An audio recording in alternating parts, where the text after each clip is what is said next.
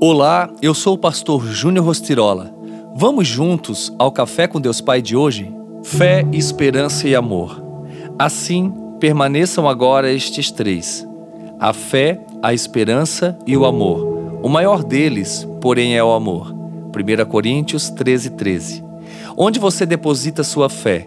Já parou para pensar que até a própria ciência reconhece que precisamos ter fé? Dessa forma, compreendemos que, ao nos criar, o Senhor colocou em nosso DNA uma sede insaciável de buscá-lo.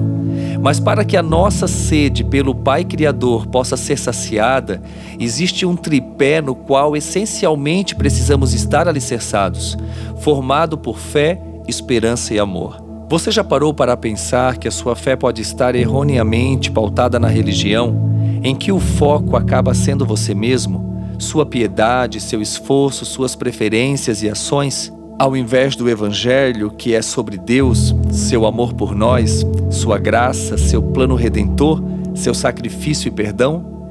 É necessário fazer uma escolha. Ou você deposita sua fé em Jesus ou na religião, pois as duas realidades são distintas, uma vez que Jesus sempre esteve na contramão dos religiosos, segundo nos relatam os evangelhos.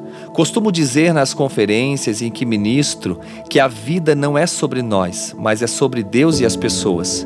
Se estamos levando uma vida focada em nós mesmos, fatalmente não estamos vivendo o real propósito do Senhor na nossa vida, que é amar a Deus sobre todas as coisas e ao próximo como a nós mesmos.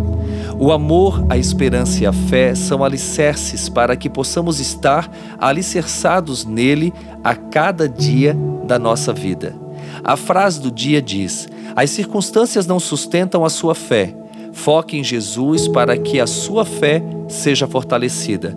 Pense nisso e tenha um excelente dia na presença do Todo-Poderoso. Entenda que em todo tempo Ele está com você.